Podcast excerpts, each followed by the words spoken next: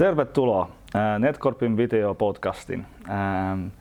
Tämä, tänään on meillä edelleen vieras ukko.fi perustaja Ukko Kumpulainen. Huomenta. Hyvää huomenta. Ukko on sanonut, että hän oli ohjelmistokehittäjä, kenestä ei ikinä pitäisi tulla yrittäjä. Mutta tänään hän johtaa yhtä Suomen ehkä nopeammin kasvavaa startuppia niin Ukko.fin liikevaihto on kasvanut viime neljän vuoden aikana yli 1400 prosenttia. Ja parin hengen start, pienestä startupista on tullut noin 50 plus ihmisen yritys. Että aika kiinnostava meno on teillä ollut. Vauhdikas, Joo. sanoa.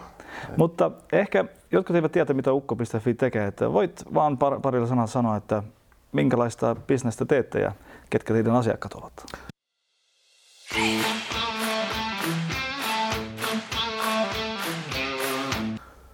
Me ollaan semmoinen Suomen isoin laskutuspalvelu, eli tarjotaan, tarjotaan yksityishenkilöille mahdollisuus laskuttaa työsuoritteet ilman omaa yritystä, mikä tarkoittaa käytännössä sitä, että tämä työhenkilö, työntekijä ää, luo laskun siellä meidän järjestelmässä.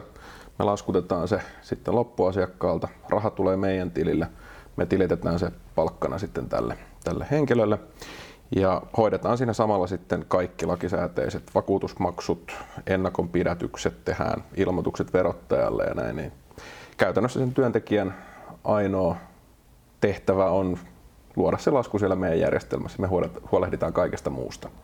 Et tota, tällä hetkellä meillä on käyttäjiä noin 70 000 rekisteröitynyt siihen, siihen tota meidän jär- palveluun. Niin tota, voi sanoa, että se on aika suosittu ja käytetty palvelu. Mm-hmm. 70 000, käyttöä, 70 000 käyttäjää, että ketkä ne ihmiset ovat? Siellä on hyvin paljon erilaisia, erilaisia ammattiryhmiä, että siellä on hyvin paljon tämmöisiä näyttöpäätetyöntekijöitä, koodareita, graafikoita, valokuvaajia. Sitten on rakennusalalla ihmisiä ja siinäpä, siinäpä sitten niin kuin, noin niin kuin isoimmat. Sitten sit kolmas osa on kaikkea muuta. Et, et, tota, sieltä löytyy naurujoogan ohjaajasta asti niin kuin erilaisia ammattinimikkeitä. Et se on ihmisille, jotka haluaa haluu tehdä omaehtoisesti näitä tota, ansaita elantonsa, että se on, se on niin sivutoimista tai päätoimista tekemistä ja tota, hyvin semmoinen niin freelancereille ja, mm-hmm. ja, ja tämmöisille ihmisille, jotka haluaa, haluaa tota, sanella itse omat työskentelyaikansa esimerkiksi. Että, että silloin kun työ ei ole sidottu aikaa ja paikkaa, niin sitähän voi tehdä mistä tahansa, mihin vuorokauden aikaan tahansa. Niin varsinkin koodareille hyvin suosittu tapa mm-hmm. toimia. Mm-hmm. Joo, tämä gig economy tai kevyt yrittäjyys, että se on aika uusi termini. Ja, mutta mitä sä näet sitä tulevaisuudessa kasvavan? Sehän on, se on yksi isoista megatrendeistä. Et, et, tota, perinteinen palkkatyö, yrittäjyys, nehän ei katoa mihinkään. Mutta sitten taas tämmöinen niin keikkatyö, niin se tulee lisääntymään tulevaisuudessa huomattavasti. Et, et kun puhutaan siitä että urbanisaatiosta, että ihmiset, ihmiset niin kuin väkimassat keskittyy kaupunkeihin, syntyy uudenlaisia palveluita. Et toki meillä on nykyisen nämä tämmöiset ruoankuljetuspalvelut ja, ja kyytipalvelut ja muut, mutta mitä muuta niiden rinnalle tulee vielä? Et, et se, että silloin kun se työ kuvitellaan vaikka opiskelijalle, että et otat jonkun keikan, hoidat sen alta pois just silloin, kun itse haluat, niin kyllä tämmöinen niin ilmiö tulee yleistymään. Et tota, ja siinähän tärkeintä on sitten, että verot ja muut ilmoitukset hoidetaan oikein, että me, meillä on tähän ratkaisu. Mutta tota, kyllä se niin kaupungistuminen on iso trendi ja se muuttaa sitten tarjottavia palveluita, niin mä uskon, että tulee lisääntymään – mutta sitten nämä perinteiset mallit ei katoa mihinkään. Mm-hmm. Mm-hmm. Puhutaan myös vähän, vähän sinusta, että, että kuten sanon, että sä olit ohjelmistokehittäjä tai silti olet, mutta nyt, nyt puhutaan enemmän sinusta kuin yrittäjästä. Ja. Että miten tämä on vaikuttanut, tämä, tämä hurja kasvu pienestä yrityksestä tai itse koodin kirjoittamisesta noin, noin isoksi yrityksesi? Se on, se on mielenkiintoinen kysymys. Että, tuota, No lähtökohtaisesti mustahan ei ikinä pitänyt tulla yrittäjää, että se on ihan viho viimeinen ammatti, minkä haluaisin, mutta tota, sitten sit jota, kuitenkin, jotenkin tähän tilanteeseen on päädytty. Mutta tota, miten kasvu vaikuttaa sitten yrittäjään, niin kyllä se on, se on, sanotaan näin, että se on vähän ongelmallista siinä, että yrittäjä elää kuitenkin sen yrityksen mukana. Eli kun yrityksellä menee hyvin, niin sitten yrittäjällä menee hyvin ja sitten taas jos yrityksellä menee huonosti tai siellä on tota asioita, mitkä pitää saada ratkaistua, niin se johtaa siihen, että sitten, sitten saattaa olla, että päivä on pilalla, jos, jos töissä, ei, töissä ei asiat mene hyvin. Niin tota, kyllähän se vaikuttaa ihmiseen. Mutta sitten toisaalta taas, että kun on selvitty siitä alkuvaiheen kasvukivuista, niin sitten on huomattavasti levollisemmin nukkuu yönsä, että oli se töissä mitä tahansa tapahtuu, niin, niin, niin sen, sen osaa jättää jo pikkuhiljaa työpaikalle. Mm-hmm. Et, et kyllä se, tota, kun yritys kasvaa, niin kyllä siinä sitten tota, pikkuhiljaa yö, yöunetkin alkaa parantua. Mm-hmm. Että sanot, että sitten kaikki vaikeampa aika on tämä alkuvaihe. Tai, tai onko näin, että pieni yhtiö, pienet ongelmat ja iso yhtiö, isot ongelmat? No joo, se on, on, on sanottu, että jatkuvasti joutuu operoimaan ongelmasta toiseen, mutta se ongelmia laatu vaan paranee tai kasvaa. Että, et, tota, pikkufirmassa on pikkufirma-ongelmat ja ne on ehkä helpommin ratkaistavia ja nopeammin ratkaistavia isossa firmassa sitten alkaa tulla struktuuria ja, ja niin kuin muita rakenteita, se tekeminen hidastuu, jolloin sitten taas ongelmien ratkeaminenkin, niin, niin, niin siinä kestää pidempään. Et tota, ne on erilaisia ne ongelmat, sanotaan näin. Mm. Kaikki startupit haluavat kasvua ja skaalautuvaa bisnesmallia. Että teillä se on onnistunut, että miten teknologia vaikuttaa eh, siihen, että onko se mahdollistaja tai semmoinen pullonkaula, että sanopas vähän sitä teknologiasta. Mitä käytätte, minkälaista stackia? Ja... No, yllättäen pilvipalvelu Amazonin pilvessä, että tota, lamppi, no ei, ei ole lamppi, PHP, mysli ensinnäksä. Sillä kombolla mennään ainakin tällä hetkellä. Frontissa meillä on jotain moderneja tekniikoita, mutta koska mua ei enää päästetä siihen fronttiin, niin, niin mä, en, mä en tiedä. Muistaakseni Vue taisi olla tekniikkana. Mutta tota, ää, niin, siihen skaalautuvuuteen, niin kyllä se mun mielestä liittyy ehkä enemmän siihen tietyllä tavalla bisnesmalliin, että, että täytyy varmistaa se, että se yksikkökustannus uuden asiakkuuden kohdalla ei, ei muodosta juurikaan kuluja. Eli se, se niin kuin palvelun käyttöönotto ja muu, sen täytyy olla, sen prosessin pitää olla niin kuin sen hinnan niin alhainen kuin pystyy. Jolloin sitten se taas mahdollistaa sen, että sinne pystytään sisään ottamaan niin paljon porukkaa kuin mahdollista. Ja siinä tulee sitten taas nämä tekniset kysymykset vastaan, että sitten pitää infran kestää porukkaa. Ja, ja tota, kyllä meilläkin on muutaman kerran käynyt niin, että tota, varsinkin web-palveli on vähän meidän alkaa yskiä kävijäryntäyksen mm. kohdilla. Että tota, silloin kun oltiin pienempiä, niin eihän ei meillä juurikaan ollut trafiikkia siellä web-sivuilla ja sitten kun me onnistuttiin jossain, jossain viraalikamppiksessa tai muussa, niin sitten jouduttiin äkkiä menee sinne painamaan vähän isompaa instanssia käyttöön. Että, että nyt, nyt täytyy saada web-palvelin pysymään pystyssä. Ne on positiivisia ongelmia, jos, mm-hmm. jos web-sivut kaatuu mm-hmm. kävijäryntäyksen myötä. Niin onneksi näitäkin on päässyt kokemaan. Mm-hmm. Startupit sanovat, että, tai, tai normaaliyhtiötkin, että yksi isompi haaste on, on eh, ohjelmistokehittäjien rekrytoiminen. Että sen, sen on pullonkaula ää, eh, yrityksessä, että miten teillä se tänään onnistuu? Että onko tämä, että olette nyt tunnettuja ja nopea, nopeasti kasvava yritys, että onko se auttanut sitä? On, se on auttanut huomattavasti. eli eli tota, ää, aikaisemmin meillä oli tämmöinen ilmiö, että et silloin ihan alkuaikoina, kun ei yritys ei ollut juurikaan tunnettu ja sitten jotain kautta tota, saatiin sitten se meidän työpaikkailmoitus näkyviin ja tuli, tuli haastatteluun ihmisiä, niin siinä oli semmoinen tietty epävarmuus, että ollaanko tässä nyt tulossa tilitoimistoon koodariksi vai et, et mikä on homman nimi. Et, et sitten kun me saatiin ihminen sinne niin työhaastatteluun asti ja näytettiin, että tämmöinen työympäristö meillä on ja rento ilmapiiri ja jääkaapista löytyy kokista niin paljon kuin pystyt juoda, niin, niin tota, kyllä se siinä vaiheessa silloin alkuaikoina oli, oli semmoinen, että, että sitten saatiin käännettyä se työnhakija, sen, sen ajatusmaailma siinä, että hetkinen, tämä ei olekaan tilitoimisto, vaan ihan niin kuin tietyllä tavalla softafirma. Että, että, että onhan meillä niin kuin, siellä on asiakaspalvelua ja muuta, että se ei niin kuin ihan pelkästään niin kuin softalafka on, mutta, mutta kyllä se oli, niin kuin se oli alkuaikoina semmoinen niin kuin iso kompastuskivi, että meidät miellettiin hyvin pitkälti tilitoimistoksi. Mutta nyt niin ollaan laajennuttu vähän sitä viestiä ja tarjoamaakin, että nyt ei ole pelkästään kokista jääkaapissa. Ja, ja tota, eri, erikoiskahvejakin löytyy tarpeen mukaan, mutta tota, kyllä se on ehdottomasti vaikuttanut siihen, että työnantajan mielikuva, että hetkinen, että ukko.fi ei olekaan enää, enää mikään tilitoimisto, vaan että, että nyt tehdään tämmöistä niin kuin Suomen mittakaavassa tietyllä tavalla ainutlaatuista softaa ja palvelua, niin mm-hmm. se on kyllä se on muuttunut. Mm-hmm. Se on mm. muuttunut. Joo. Nopeasti kasvavissa yrityksissä mm, aika paljon asiat muuttuvat aika, aika nopeasti. Vaikuttaako se sitä, että minkälainen se semmoinen ohjelmistokehittäjän tyyppi sopisi startupin nopeammin kasvuun yrityksiin? Joo, on, onhan siinä niin kuin ihan selkeä ero. Et, et alku, alkuvaiheessa, kun kukaan ei oikein tiedä, että mitä pitää tehdä, mutta jotain pitää tehdä ja, ja pitää löytää ne semmoiset ketterät tavat toimia. Eli, eli se, että ehkä niin kun, no ainakin siinä vaiheessa, kun me ruvettiin tekemään, niin eihän meillä ollut mitään formaaleja struktuureja, meillä ei ollut selkeitä toimintatapoja, se oli aika kaoottista se tekeminen ja tota, kun jotain uusia päivityksiä vietiin, vietiin liveksi, niin, niin tota, siellä oikeastaan kaikki pidätti henkeä, että kaatuuko tämä vai ei.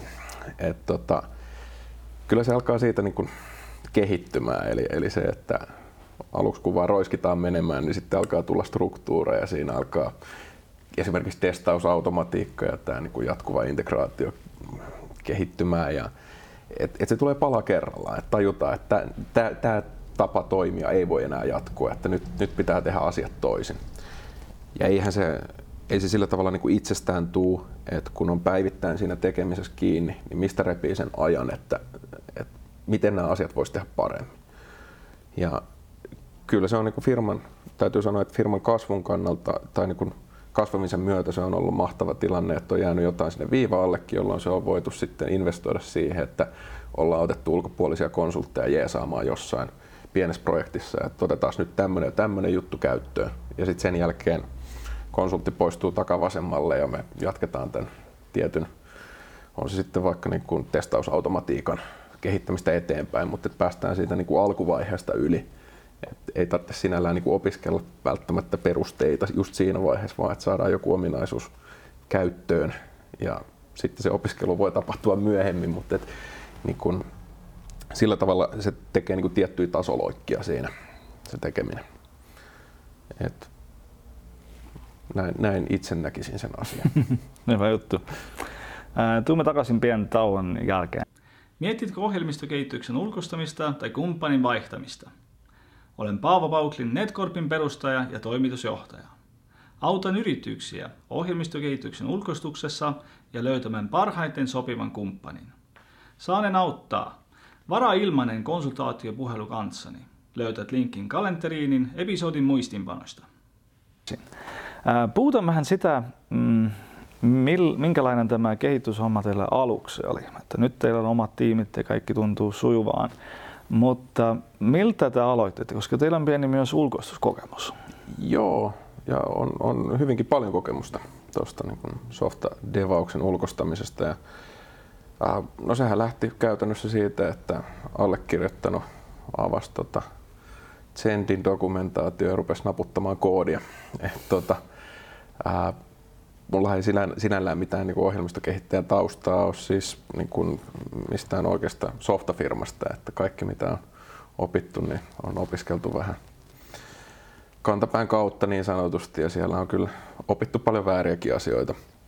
Mutta tota, alkuaikoina me lähdettiin sillä, että, että, että ulkostettiin osa tuosta softadevauksesta sitten niin kuin ulkopuoliselle kumppanille, jossa oli, oli tota, oli suomalainen, suomalainen firma, joka sitten teetätti, teetätti nämä ul- ulkomailla nämä koodaushommat. Ja siinä oli sekä hyviä että huonoja puolia. Et, et hyvä puoli oli tietysti se, että se toi tiettyjä struktuuria ja toimintatapoja, joihin ei ollut aikaisemmin tottunut. Eli, eli yhtäkkiä sitten jouduttiin niin kun työskentelemään tiimin kanssa ja opettelemaan se, että miten, miten niin kun software-devausta viedään eteenpäin tiiminä. Ja tota, se, oli, se oli hyvä semmoinen niin oppimispaikka siinä, että, että, että tota, päästiin ketterästi liikenteeseen ja opittiin uutta ja saatiin semmoisia niin osaavia tyyppejä. Mutta sitten taas siinä on niin kuin toinen tärkeä puoli on se, että miten pitää se niin kuin projektin johto, johto niin kuin tiukasti hallinnassa. Et, et sitten kun ihmiset hajaantuu fyysisesti eri lokaatioihin, miten huolehtia siinä, että, että, että, että se projekti etenee niin kuin on suunniteltu ja miten se kuitenkin pidetään tarpeeksi ketteränä. Eli se, että toki täytyy niin kuin speksata vaatimukset selkeästi, että mitä halutaan, mutta sitten toisaalta se, että se mitä saat, niin ei ole välttämättä se mitä olet halunnut. Eli, eli se, että tota, siinä on sitten taas niin kuin kommunikaatiohaasteet ja, ja se niin kuin niin kuin projektin vetämiseen liittyvät kysymykset. Ja kyllä nyt niin kuin jälkikäteen tietää, että miten se olisi pitänyt tehdä, mutta silloin, silloin niin kuin viisi vuotta takaperin niin ei ehkä ei ollut sitäkään kokemusta vielä siinä vaiheessa. Niin, että hyvin pitkälti sanoisin, että siihen niin kuin isommat haasteet on liittynyt siihen kommunikaatioon ja projektin vetämiseen. Mm-hmm. Teillä oli, oli tiimi, oliko Pakistanissa? Ei, tai missä paikassa oli... Aasiassa oli? Uh, muistaakseni Bangladesissa, Bangladesissa. oli ainakin sitten sit oli Taimaassa. Mm-hmm. Mm-hmm. Et, tota... Onko siellä jotain erityistä, mitä jos ihmiset pitäisi tietää, että minkälainen ulkoistuminen juuri sieltä paikasta? Mm. No, hirveän, hirveän vaikea sanoa, että mikä, tota, miten se eroaa mistään muualta, mutta tota, en, en osaa sanoa siihen, että miten se eroaa jostain, jostain niin kuin toisesta lokaatiosta, mutta niin kuin isoja, isoja niin kuin kysymyksiä on mun mielestä se niin kuin projektin koordinointi. Mm-hmm. Eli, eli miten tehdään tehokkaasti asioita mahdollisimman ketterästi. Eli, eli se, että tota, se varmaan liittyy siihen, että minkälainen on sitten tämä niin koodarikin mm-hmm. tai koodarit, että minkälaisia ne on persoonaltaan, mutta semmoista niin kuin, tietyllä tavalla niin kuin proaktiivisuutta tai sitten tämmöistä, niin kuin, miten se nyt muotoilisi, heille täytyy speksata asiat selkeästi, jotta Kuinka selkeästi? Hyvin selkeästi. Et ei, ei pidä lähteä olettamaan, että joku asia on ymmärretty, vaan että tota, toisaalta se on myös niin, että kyllä se itsekin huomaa, että jos joku esittää jonkun toiveen, niin kyllä se itsekin kyselee, että miten tämä ja tämä juttu tehdään siinä, mutta että, tota, semmoinen niin kuin tietyllä tavalla proaktiivisuus ehkä puuttuu siitä tekemisestä, että kun se ei ole semmoista niin face-to-face kommunikaatiota, niin toisin kuin sitten talon sisäisellä tiimillä, että kun menee esittämään, että mitä sä tekisit ton tai pystyykö tämmöisen tekemään, niin joku tarttuu siihen kiinni ja hoitaa se alta pois ja tulee esittelee, että näin, näin mä tämän nyt tein. Et siinä on tietysti niin kun kulttuuriympäristökin vaikuttaa. Eli se, että miten, miten, niin kun, miten me ymmärretään, että minkälainen softan pitää olla ja mikä sen toimintalogiikka on, miltä sen pitää näyttää vaikka niin frontin puolelta, niin, niin tota, se ei ole, se ei ole niin yhtenäinen se näkemys mm-hmm. ympäri maailman. Että siinä on eroavaisuuksia. Onko, ähm, käytätte sitä jonkun aikaa, mutta silloin lopetitte, että mikä tämä pääsyy siihen? Äh, no se oli oikeastaan se, että kun firma kasvoi, niin me lähdettiin rakentamaan sitä meidän omaa sisäistä tiimiä entistä vahvemmin. Että, et, tota, pyöritettiin pitkään semmoista niin kuin hybridimallia, missä tota, meillä on devaajat niin kuin jotka hoitaa sitten tämmöistä niin kuin pidemmän aikavälin tekemistä, että siellä niin kuin tekemisen sykli on muutaman viikon välein julkaisu ja sitten taas niin kuin sisäinen tiimi hoitaa näitä tämmöisiä niin kuin alle viikon, viikon projekteja tai, tai niin kuin täskejä. Ja sitten oikeastaan siitä on rakennettu semmoinen niin kuin kokonaisuus, että osa sisäisestä tiimistä tekee pidempää devausta ja sitten osa hoitaa niitä ad hoc tekemisiä pitkin viikkoa. Ja, ja tota, sitten tilaisuuden vaatiessa niin, niin tota, käytetään sitten ulkopuolisia konsultteja ja ulkostetaan sitä devaamista sen mukaan, kun on tarvis. Että, et, tota, semmoinen niin kuin hybridimalli on mun mielestä ehkä toimivin tuossa, että kun tulee tarpeeksi porukkaa sisään taloon, niin, niin on tarpeeksi devaa ja sitten siihen alkaa tulla sitten muutakin leijeriä. Siinä on projektin vetäjää ja, ja testausta ja, ja you name it, niin, niin alkaa olla vähän enemmän resursseja käytössä. Et se, on, se on positiivinen puoli siinä vaiheessa, kun hmm. firmakin kasvaa. Niin. Toki se sitten ehkä vähän hita, hidastaa tekemistä, mutta se on, hmm. se on pakko hyväksyä. Laatu näin, paranee. Näin on. Ähm, jos meitä nyt kuuntelijat tai katsojat harkitsevat sitä, että voisivat ehkä aloittaa ulkoistamista juuri Aasiasta, että mitä sä suosittelisit niillä? Uh, projektijohto pitää olla hyvä. Siinä pitää olla hyvä proikkari vetämässä sitä hommaa. Et, tota, mun mielestä se, että ainakin omakohtaisesti huomasin, että mä en ollut ehkä niinku kaikkein paras projektipäällikkö tai tuoteomistaja siinä, niin, niin tota, sanoisin, että vahva semmoinen hyvä projektivetäjä on tärkeä. Et, tota, en tiedä sitten, että varmaan siellä niin kuin toisella puolella mm, riippuu varmaan siitä niin kuin henkilöstä, että kuka siinä on projektipäällikkönä. Että mulla kun on se tekninen tausta, niin puhun samaa kieltä sitten tiimin kanssa, mutta että pitääkö siinä olla sitten vielä välissä joku tulkki, että on sitten tekninen projektipäällikkö ja tuoteomistaja, niin mm, nämä on, nämä on niin ne mun kaksi senttiä, mitä mä osaan antaa tähän aiheeseen. Mm-hmm. Hyvä juttu.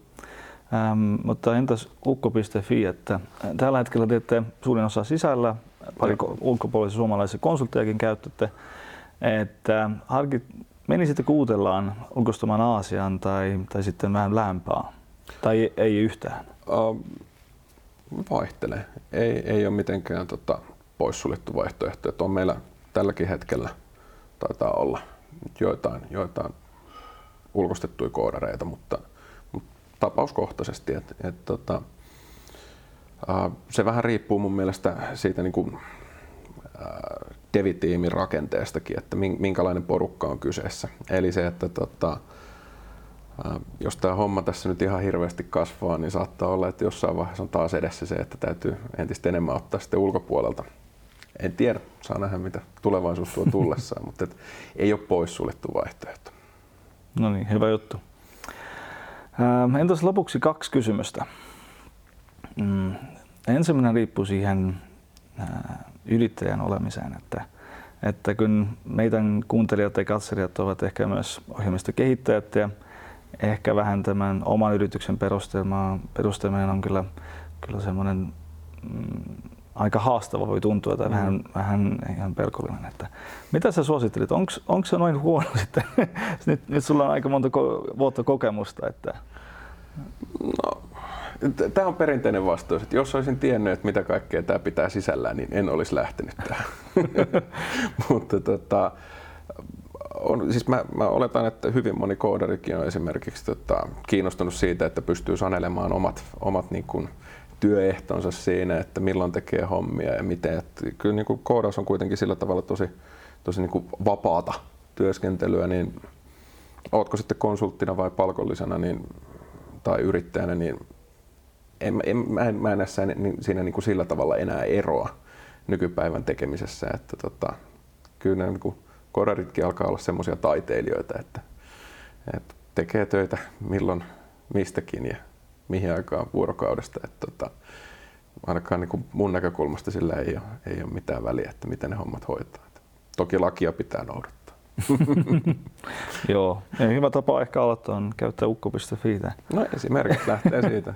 Kokeilee, että, että olisiko yrittäjyys oma juttu ja siitä sitten perustaa se oma yritykseen. Että tota, että mullahan on oma historia siinä, että tässä on laski jossain johonkin esitykseen, että tota, mä olin kahdeksan eri, eri firmaa perustanut ennen tätä Ukkofiita ja Ukko.fi oli ensimmäinen, mikä onnistui oikeasti, niin tota, siinä oli kahdeksan harjoitusta jo taustalla. Et sanoisin, että ehkä se kannattaisi käyttää laskutuspalvelua ennemmin kuin tota, perustaa sitä ekaa firmaa, ennen kuin on varma, että se lähtee siitä sitten toimimaan. Joo. Säästää paljon omaa aikaa. Joo, mutta myös pitäisi tietää, että ensimmäinen aina onnistuu. Ne, ne on oppimiskokemuksia. Ihan jees. Ja toinen sitten kysymys on se, että jos joku meidän kuuntelija tai katsoja nyt ehkä harkitsee, että, että tällä, tämänhetkinen työpaikka ei ole, ei ole juuri se, että, että miksi pitäisi tulla töihin teillä?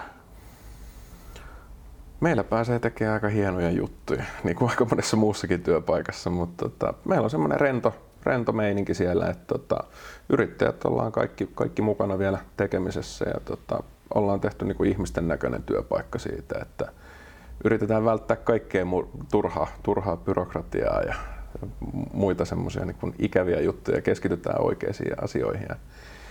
Ja on huomannut, että devaajat arvostaa sitä esimerkiksi, että pääsee tekemään niitä asioita, mitkä kiinnostaa. Meillä ei sinällään niin PHPllä tehdään, mutta tekniikkarajoitteita ei ole sillä tavalla, että jos joku ajatus tuntuu fiksulta, että tämä voisikin toteuttaa toisella tavalla, vaikka jollain nodella tai vastaavalla, niin tehdään. Ei, se, ei, ei olla niin lukkiutuneita siihen yhteen formaattiin. Että tärkeintä, että ihmiset pääsee toteuttaa itseään ja meidän järjestelmät kehittyy samalla, niin se on, se on hyvä kombinaatio. Kuulostaa hyvältä. Joo. Oliko tarpeeksi hyvä myyntipuhe? No, jos olisin kooteri, ehkä, ehkä tulisin. Mutta hei, kiitos sulla ajasta. Kiitos, että kiitos. pystyt tulemaan ja, ja kaikkea hyvää ukko.fille. Kiitos. Joo. Kiitos katsomasta.